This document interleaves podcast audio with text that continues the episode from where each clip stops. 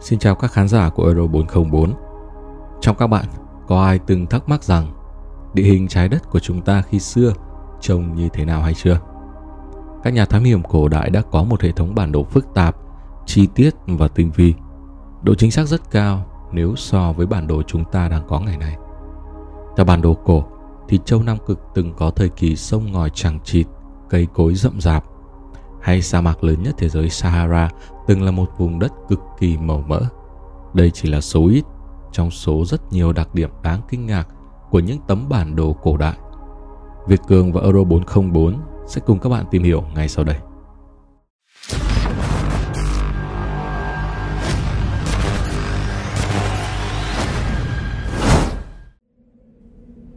Trên tấm hải đồ vẽ vào năm 1502, tại vùng sa mạc Sahara rộng lớn nhất thế giới, khô cằn nhất, lại đánh dấu những đầm hồ, sông ngòi và thành phố, chứng tỏ một điều rằng nơi này từng là một châu lục rộng lớn, đất đai phỉ nhiêu. Bạn có cho rằng bản đồ này vẽ sai hay không? Thực tế thì nghiên cứu của các nhà khoa học đã chứng minh rằng vào khoảng 4.000 năm trước công nguyên, Sahara đúng là vùng khí hậu ẩm ướt, hệ thống sông ngòi và hồ đầm dày đặc, thậm chí là cây cối rậm rạp, dân cư đông đúc, kinh tế phát đạt. Thế nhưng do khí hậu thay đổi và sự phá hoại môi trường của con người, nên cuối cùng đầm ao đã biến thành biển cát bao la. Những bản đồ cổ như vậy không hề hiếm thấy. Đến nay người ta đã thu thập được bản đồ Nam Cực cổ đại của Piri Reis.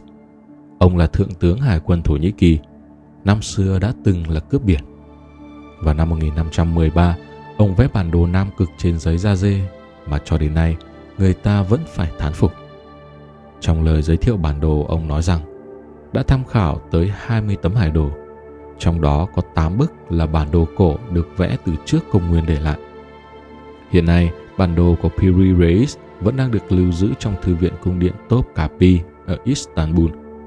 Ngoài ra, tại Thư viện Berlin, người ta cũng tìm thấy cuốn sách vẽ bản đồ địa Trung Hải và các vùng khác. Trong đó cũng có tên của Piri Reis. Năm 1956, bản đồ Nam Cực của Piri Reis đã được đưa tới Mỹ cho chuyên gia đồ họa Alanton Morori giám định. Morori vô cùng kinh ngạc khi nhận thấy trên tấm bản đồ được vẽ từ hơn 400 năm trước, đặc trưng của địa hình châu Nam Cực giống y như cùng một bản in ra với bản đồ địa hình châu Nam Cực được chắc đạc và xác định năm 1949.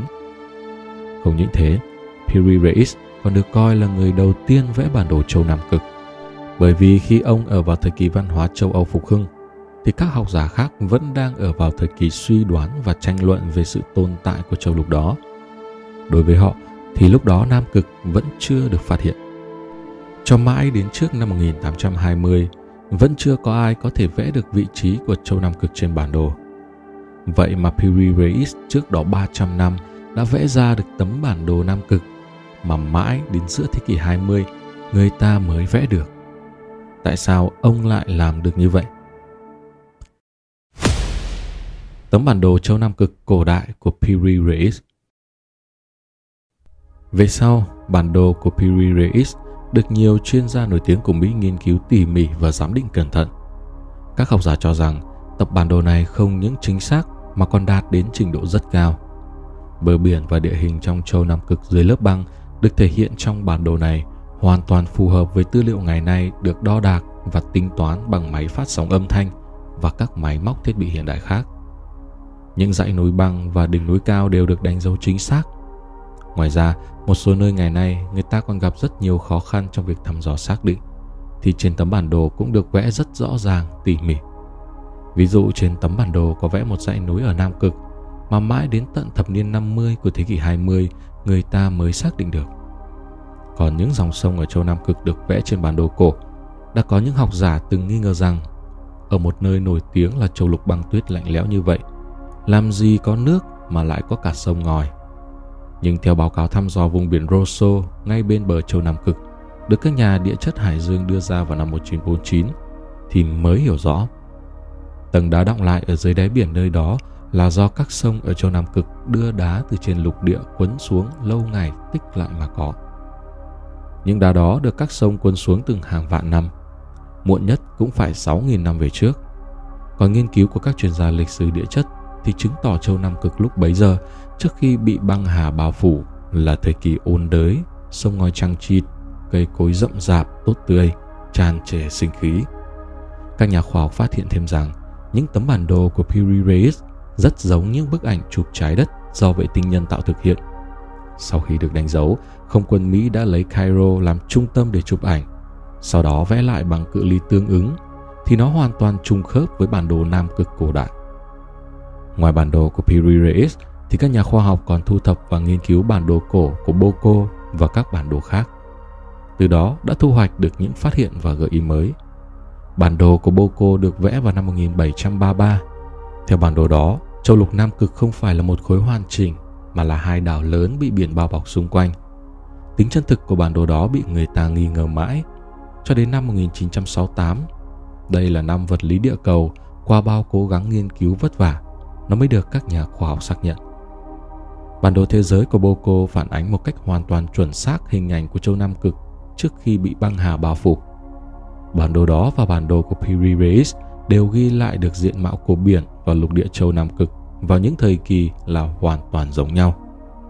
Các nhà nghiên cứu càng ý thức rằng giải đáp được bí mật bản đồ châu Nam Cực có thể làm thay đổi quan điểm lịch sử và văn minh nhân loại hiện có ngày nay. Những bản đồ cổ mà đại diện là bản đồ Nam Cực của Perry Eris đều có chung đặc điểm đặc trưng là đánh dấu hiệu rất chuẩn xác, cũng như có nhận thức về kinh độ rất tốt. Hơn nữa còn được sử dụng thiết bị chắc lượng mặt đất vô cùng chuẩn xác. Điều đó chứng tỏ tổ tiên chúng ta vào rất nhiều thế kỷ trước khi có sách, họ đã vẽ nên những tấm bản đồ mà khiến cho ngày này phải thán phục và không thể nào tưởng tượng nổi.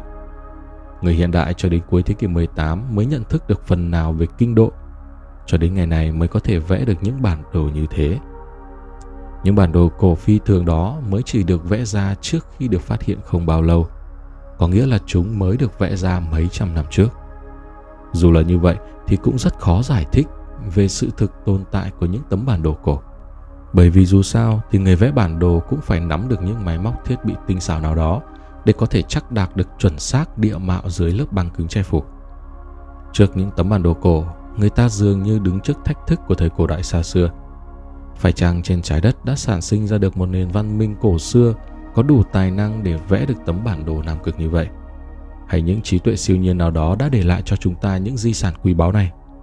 Cho đến nay, trình độ văn hóa và kỹ thuật của các nền văn minh cổ đại vẫn là một câu hỏi còn bỏ ngỏ. Dù sao thì ở thời điểm hiện tại, ngoài việc nghiên cứu về các bí ẩn, di tích cổ đại, thì điều chúng ta cần làm mỗi ngày là bảo vệ thật tốt môi trường sống. Nếu không có sự cải thiện, biết đâu khoảng vài thế kỷ nữa sẽ lại có một bản đồ khác thay thế, đặc biệt là bản đồ thảm thực vật. Còn các bạn thì sao? Hãy cho Euro 404 biết suy nghĩ của mình ở phía bên dưới phần bình luận. Và giờ, hãy nhấp ngụm nước. Chúng ta sẽ cùng đến với khám phá thú vị trong chuyên mục Nhà tiên tri ngay sau đây.